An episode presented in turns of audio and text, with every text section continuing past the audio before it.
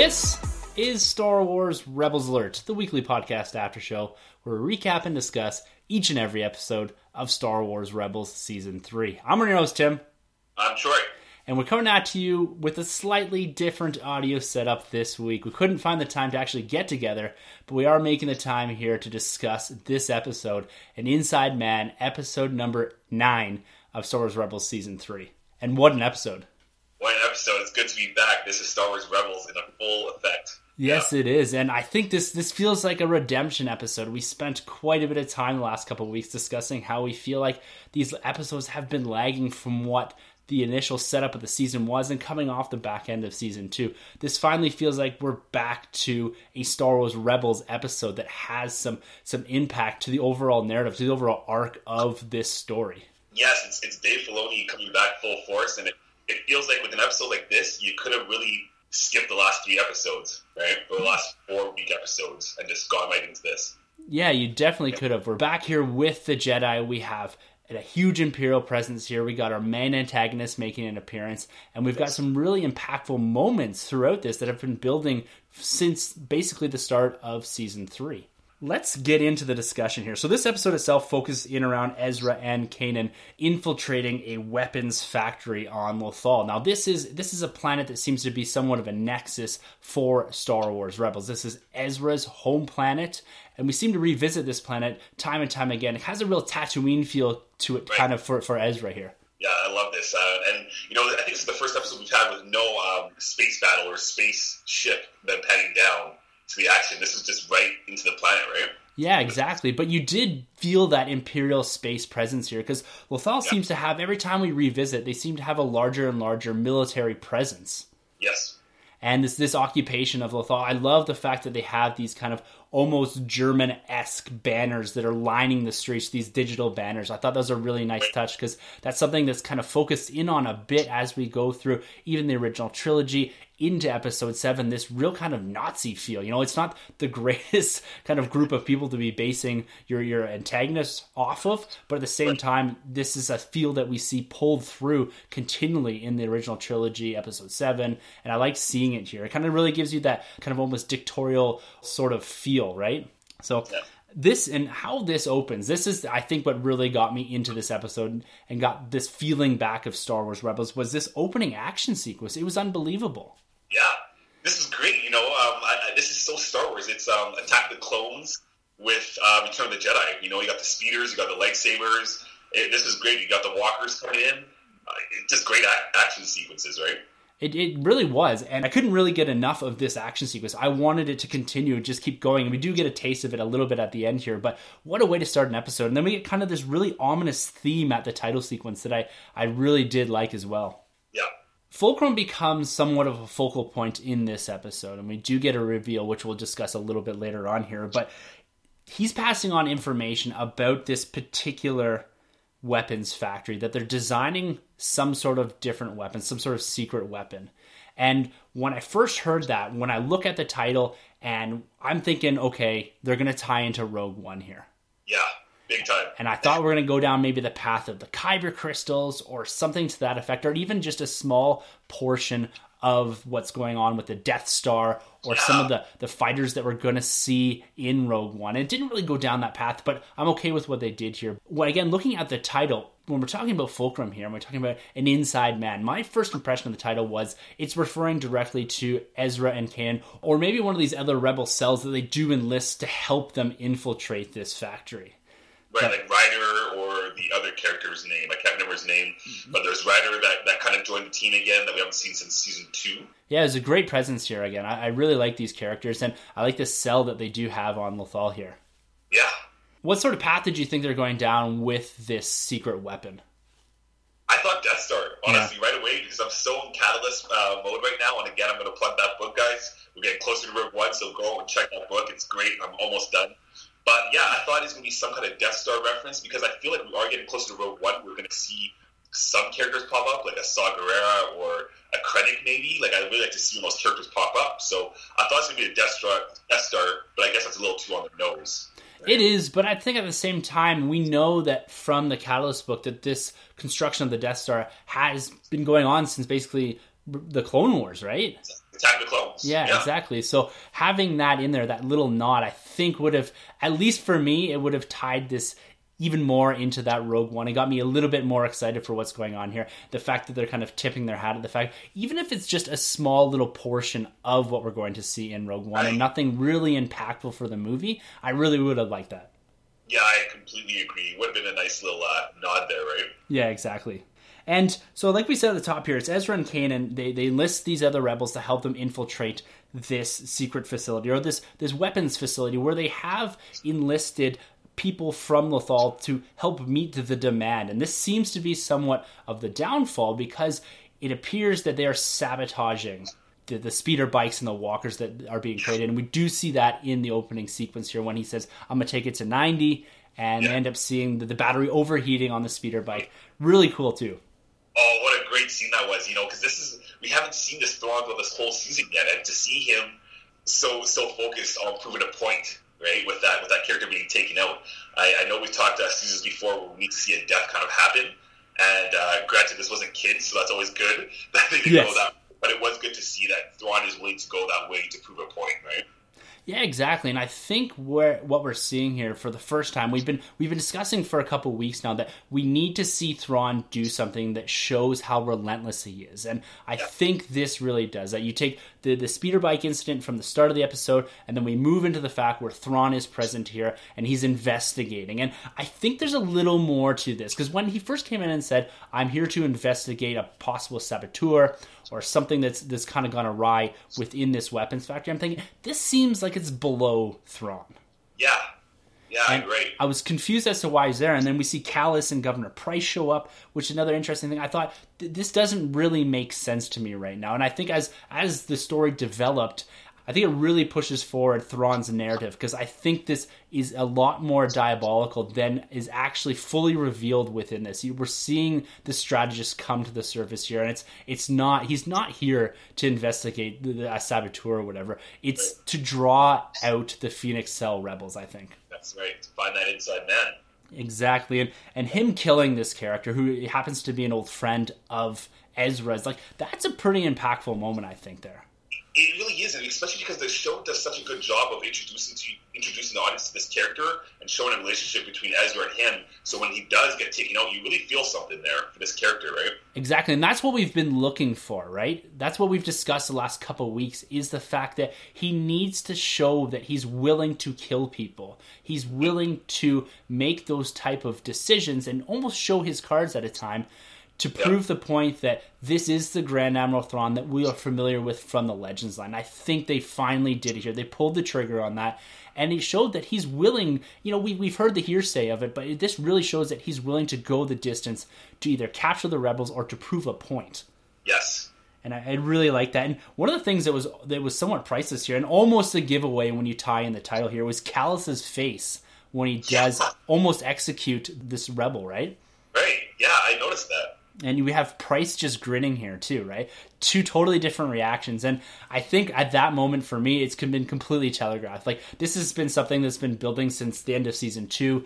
We, everyone, this is one of the worst kept secrets I think in Star Wars Rebels that Kallus is Fulcrum, right? And yeah. that get, does get revealed a little later on in the episode. But I'm I'm kind of happy how they approach this here. They kind of built it up a bit, and then when he does show up to kind of rescue them, I'm kind of like, okay, here we go. Yeah, which is interesting because it kind of I don't know if it necessarily backs up my theory. Is he going to be the character that maybe takes out Thrawn, or is Thrawn going to take him out? Who knows, right? Yeah. Thrawn seems to, to kind of be on Kallus, obviously, now, right? Definitely. And even as we kind of go through the episode here, you do see Kallus probing Thrawn and Governor Price a bit about the secret program that he's not really aware of. And all she really reveals is that it is some sort of new fighter that Thrawn is developing. It's a new uh, fighter initiative, right? And so I thought that was kind of interesting too, because again, I really didn't think that there was actually a Section A2 fighter division initiative. Like, I thought it was all about drawing in the rebels. Yeah.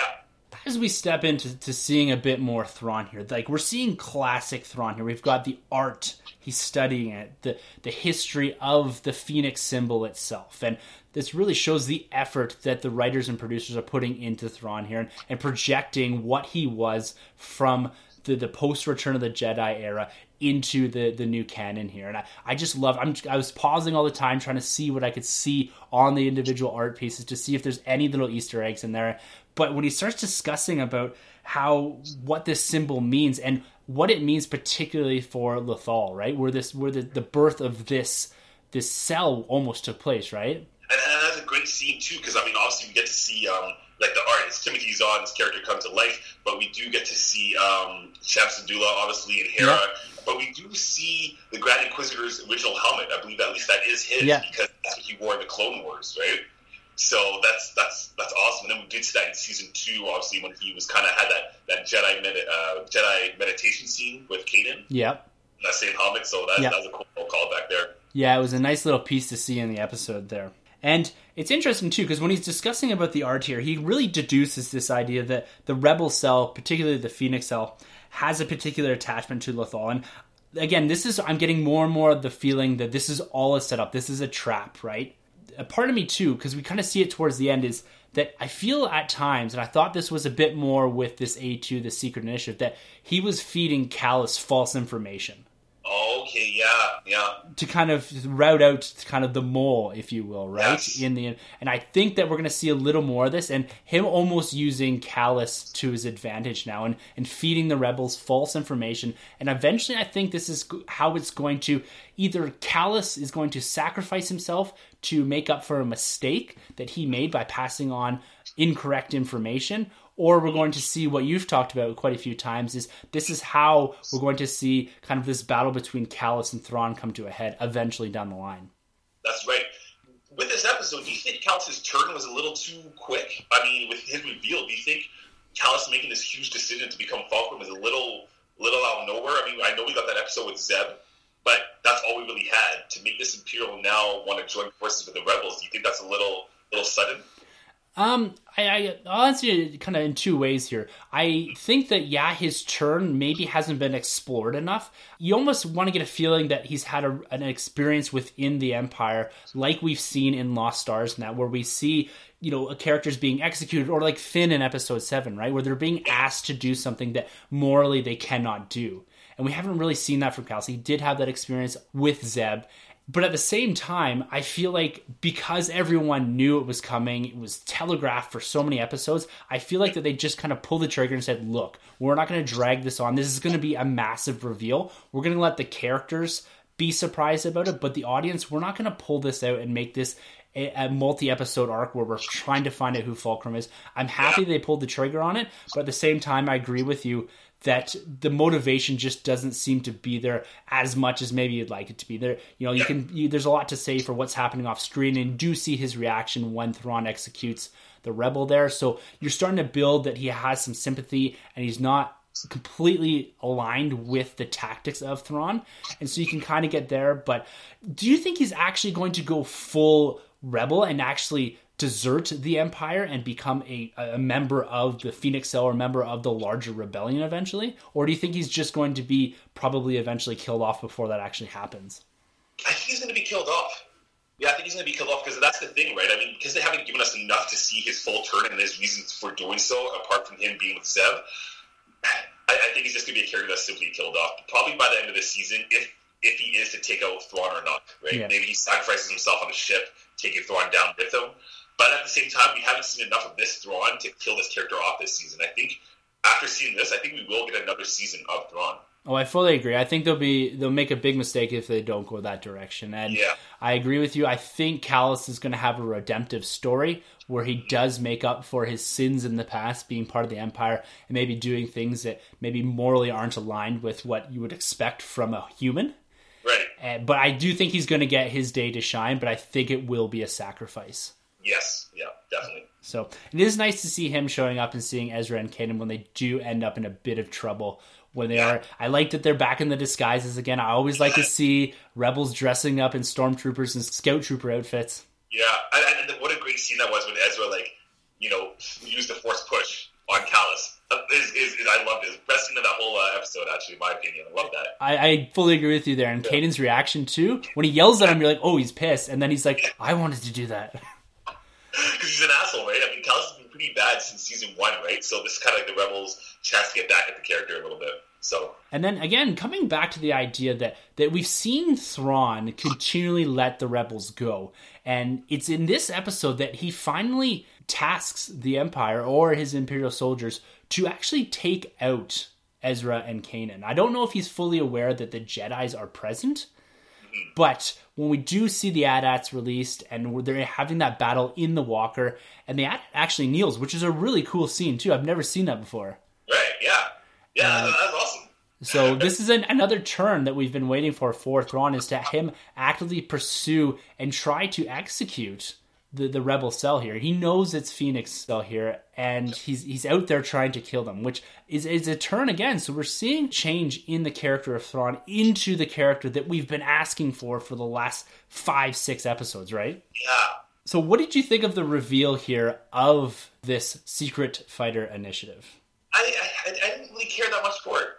I didn't really care that much for. What, what, what are your thoughts? I know you're more of, of, of, the ship kind of person when it comes to Star Wars. So what do you think of that? Yeah, so my first when I first saw it, because I only saw the top down view, and it looks like from a top down view the Tie Striker that is going to show up in Rogue One, and I was super stoked about that. I was like, okay, this explains what's going on, why we haven't seen the TIE Striker before. It was a secret ship, and then the, the plant was destroyed or whatever. But it turns out it's actually, I believe it's a TIE Defender. And if you look at it from a front profile, it actually has kind of three different segments to it, each with two panels on it. Um, and I believe the TIE Defender, I think it's canon. I think it shows up in one of the board games or maybe an iOS game. I can't remember, but it's it's a ship that actually was from the Legends series. I believe it shows up in some computer games Oh, okay. Yeah, so I'm not completely familiar with the ship itself. All I know is that I think it had a hyperdrive. It was loaded with weapons. It had shields, as they mentioned in this episode. So I'm not sure exactly what direction they're going to go with this. I'd yep. love to see it actually in flight in space.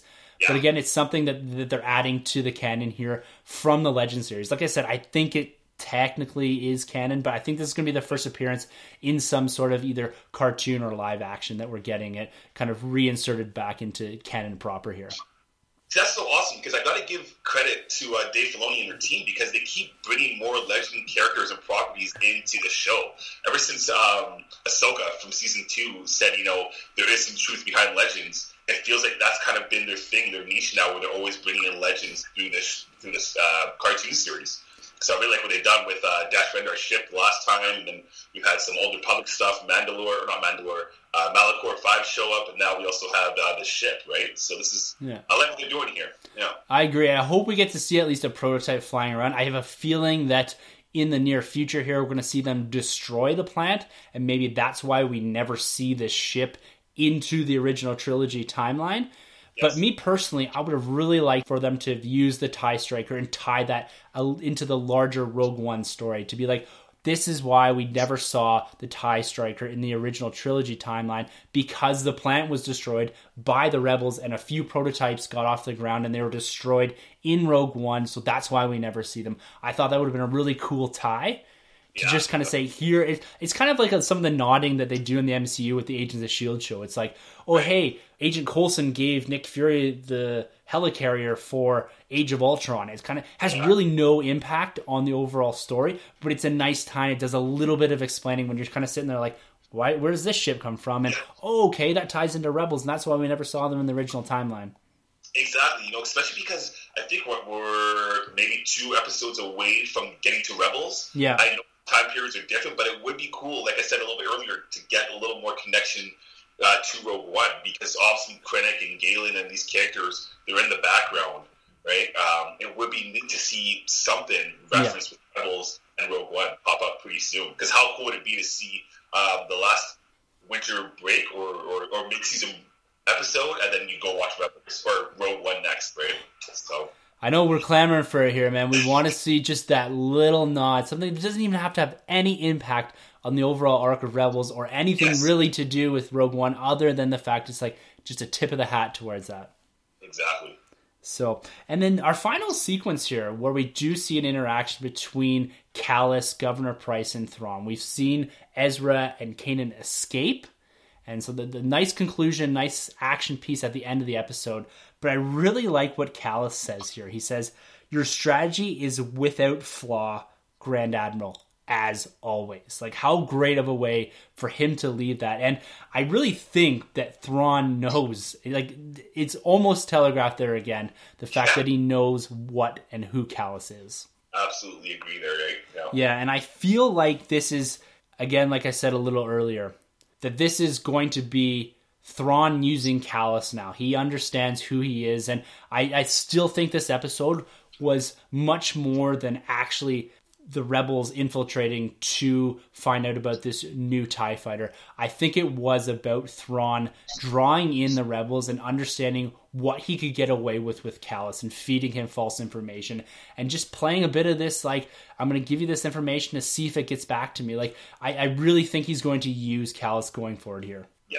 Overall, this episode was, uh, like we said, a real return to form for Rebels. It was it was nice to see you know a self-contained story but that also had major impact for the overall narrative and drove character development like crazy through this with Kallus with Thrawn even with Ezra and Kanan. I think we saw a lot of developing here in a single 22 minute episode right? Yeah it's great to see Ezra and Kanan back together because we've been lacking that for so long. We've been lacking Kanan yeah. for so long. And it was good that we got the right Ezra this time because, like I said, this season they've been jumping back and forth with Ezra's uh, character, whether he's immature or mature. This was the mature Ezra that you could say even had the leadership role, right? Yeah. So it's really to see them go back to what they started started off with in season three's opener. And they finally feel like Jedi again here. I found. Yeah, yeah, that was a great scene too with the walkers when they brought up the lightsabers. Yeah, cut them and Awesome. Yeah, using the force on Kallus and and using tactics and doing a little bit more of this this master Padawan type relationship where they're working together. Like I got a real vibe of yeah, I finally feel like we're back in a Jedi story again. Mm-hmm. So, yeah, it's, it's, it's and also found that the Empire seemed a lot more competent in this episode. They weren't kind of like bumbling idiots, right? Yeah. So and we we see Thrawn. He's more ruthless. We see his his tactical nature coming. Uh, this is definitely one of the best episodes of the season. I'd have to say. It really is. It's a return to home for the series, right? This this is good. It's we, have been needing this. I've been needing this. Uh, yeah, I, I agree. You know, those last episodes were a little rocky, and this this again adds to you know when you binge watch a show, when you get the Blu-rays, this is this is a nice episode to come back to when you're, you're just going hard at the whole series, right? Yeah, I feel like we're we have the momentum now, and they're going to carry that through for the next couple episodes into the midseason break. And I think we're going to get something big like this. I think is just that uptick, that little injection of adrenaline that we needed in this show. We we finally got the Thrawn. I'm so happy with what they did with Thrawn in this episode. I feel like we're we're off to a great midseason finale, great cliffhanger coming, and I'm really excited for for going forward here. Yeah, completely agree. Going forward, um, I know you're in the Catalyst mode. I'm in the Catalyst mode. We're in the Rogue One mode. We got that fever going on. Any characters you could predict popping up in the next couple episodes? Oh, you know, reading Catalyst and all that, I feel like we could maybe see a Saw or maybe one of these other rebels that we're going to see. Uh, but I don't know if they're going to go that far because they have to develop these characters a bit more in. Rogue One, right? I'd love for them just to even maybe drop a, a K2SO, but not K2SO, just that type of droid, that Imperial droid. That's all we need. Yeah. yeah. Something like that. There was, I don't know, I had to go back and take a look at the action figures, but there was that black astromech, and I'm thinking, ah, C2B5, right? That we're going to see something towards that character, or at least a black Imperial astromech that has some sort of significance in the movie. The fact that we got an action figure but again, I have to think we got a console with Zuvio from episode seven, and he wasn't in the movie, so who knows? yeah. But, or even I'm thinking like even one of these like hover tank drivers or Scarif Trooper or something that's yeah. going to be re- revealed in Rogue One for the first time. Just have some of those guys walking around in the back. I don't know something like that. I think would really kind of just get me my that my pulse and just that that whole idea of continuity and building a universe. You know, that's what we love, and I think something like that. Just a tip. That's all we're asking for, guys. Yeah, I know, right? I know. I just, I just, I'm with you. I'd like to see a Saw Gerrera or even just a mention of uh, Galen or so working on something, right? Yeah. That's all. I, yeah. Or even a mention of the larger Death Star project, some hint towards there's something bigger going on. Or, or even in the Catalyst books, we see a lot of these worlds that are being mined, reference yeah. to the fact that the legacy worlds are being decimated. Something like that, right? Hmm. Yeah. So, no, that'd be great. I like that idea with the mining planets. Yeah. Yeah. So we're, we're kind of just nitpicking here a bit. We're looking for these ties because that's what we love to see in these universes. We're big fans of the Marvel continuity and the universe there. And we're huge fans of the Star Wars continuity and, and the universe that they are building there. And they're taking such care of this. And like you said earlier, Troy, they're going back in the Legend series and pulling on things that have already been developed by great minds, by people who love Star Wars. So I love to see that they're including big pieces of the Legends series, the Legends line, into this new canonical universe, and I it really makes you feel like like they respect the source material, they respect what came before them, and they're using that. So it's great to see. Yeah, completely agree. My thoughts exactly. Yeah. So, all right, guys, we are on full countdown mode to Rogue One, a Star Wars story. It's coming in two weeks' time. We've got our tickets. Hopefully, you guys got your tickets too we're going to be doing a full review of the Catalyst book, which is the prelude to Rogue One on our other podcast, The Nerd Room, in just a couple weeks. So, this coming week, we're going to be discussing the new Guardians trailer, which is awesome.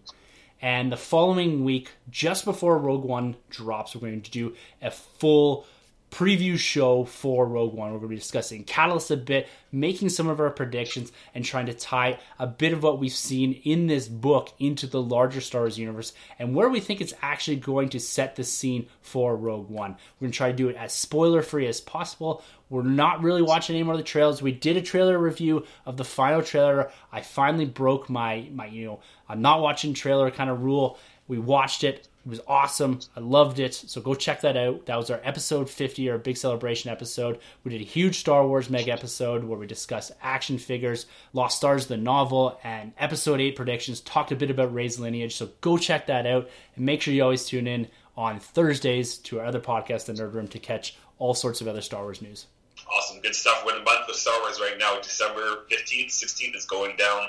Rogue One, can't wait. We got lots of coverage going on with Star Wars, guys. So keep it locked here on the Nerd Room. If you'd like to be a part of the show, you can always grab us at SW Rebels Alert on Twitter or at swrebelsalert at gmail.com. If you'd like to be a part of the conversation, we'd like to hear your theories and we'd like to see how you'd like to see Star Wars Rebels tie into Rogue One or how you feel it's tying into the larger Star Wars universe and pulling on the continuity. All right, guys, until next week, enjoy the week of Star Wars the month of Star Wars. Get into Catalyst. Make sure you check out Star Wars Rebels next week because we are going to be back discussing the 10th episode of Star Wars Rebels Season 3. Awesome. Good stuff, guys. All right. This is Star Wars Rebels Alert. I'm Tim. I'm Troy.